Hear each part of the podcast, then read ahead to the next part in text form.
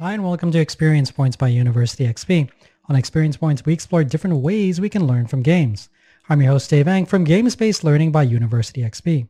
Find out more at universityxp.com.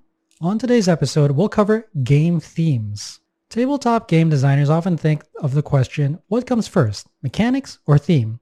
The same can be said about educators when it comes to developing curriculum, content, or learning outcomes. Both are often right and wrong at the same time.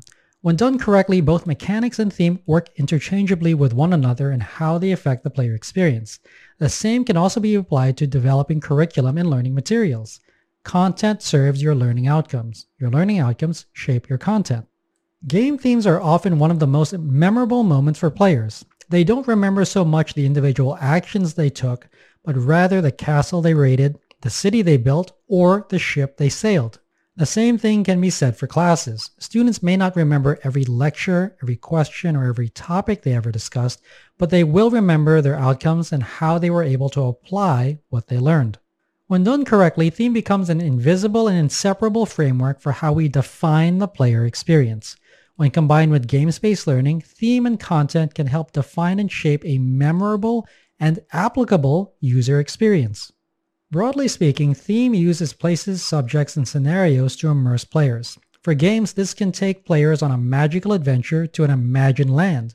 You can be a powerful race exploiting the galaxy in Eclipse, a European power vying for dominance in Endeavor Age of Sail, or simply be an Azulejo crafting a beautiful tile mosaic in Azul. Theme is what binds the player to the experience. Theme is what makes the game relatable beyond just its components.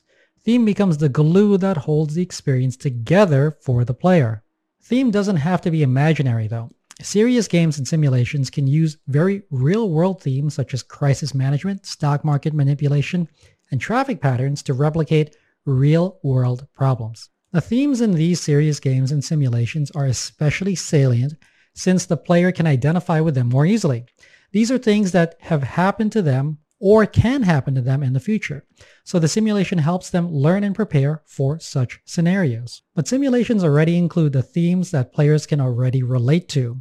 Comparatively, creating a theme for an imaginary world is much more challenging and often more difficult.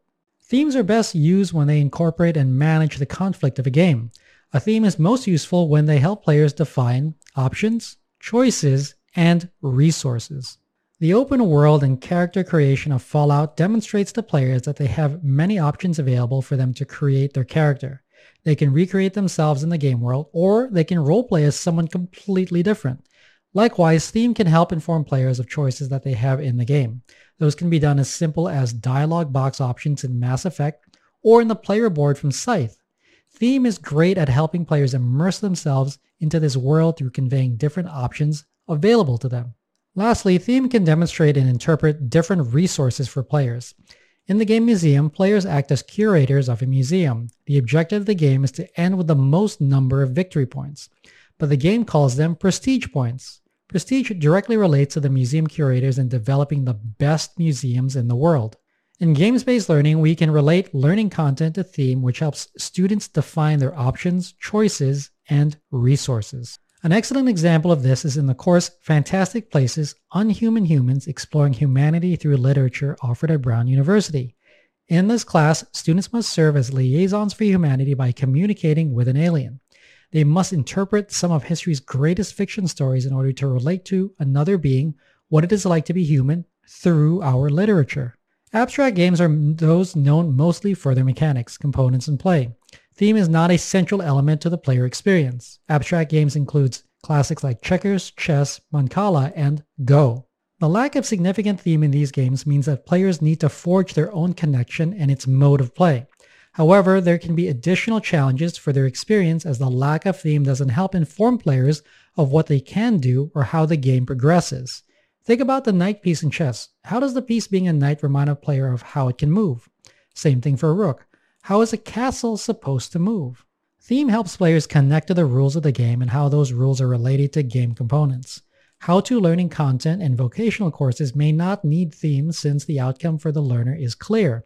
But what about courses that include a lot of abstraction? Courses like a survey of literature or an introduction to psychology. How do students relate to the content of the course? What is a theme that helps guide their learning and development? Theme makes the connection between gameplay and the game's core mechanics by putting players into a game frame of mind. If the game's theme is industrial, then the theme could convey elements of production, engine building, or price manipulation. Likewise, war games convey conflict, battles, engagements, and contention. A theme can also help players use their existing knowledge to play the game. Wingspan does this well by conveying the different habitats that birds can inhabit. It's up to the player to place those birds in the best habitats possible to help them win the game. A theme can help players remember the rules of the game. If a rulebook is a structure and a collection for how players can play the game, then your theme is the mental model that players create in order to make sense of those rules. If the theme conveys to your players that their expectations for the game match their options, then that will positively affect their interaction with the game. Likewise, a course outline or syllabus should reflect the learning outcomes of the course. Content, activities, or assignments that fall outside the scope of the course should not remain. They can only distract students from accomplishing the intended learning outcomes. Game-based learning incorporates these outcomes, themes, and content into a holistic package that reflects a unified experience for the student. Mechanics and theme, content and outcomes. They are two sides of the same coin when developing games or courses. Themes can convey a lot to the player and the student through what you've chosen to dress your material in.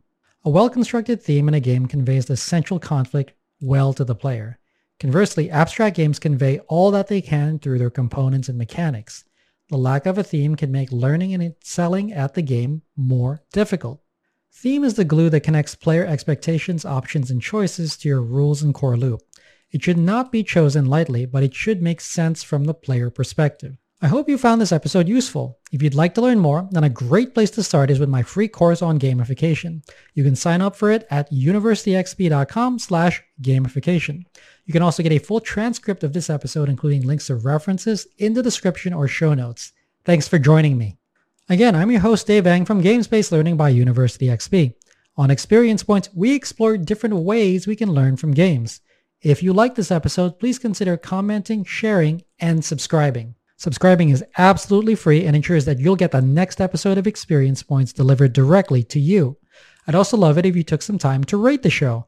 I live to lift others with learning, so if you found this episode useful, consider sharing it with someone who could also benefit. Also, make sure to visit University XP online at universityxp.com.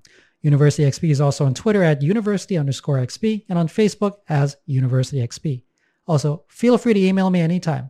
My email address is dave at universityxp.com. Game on.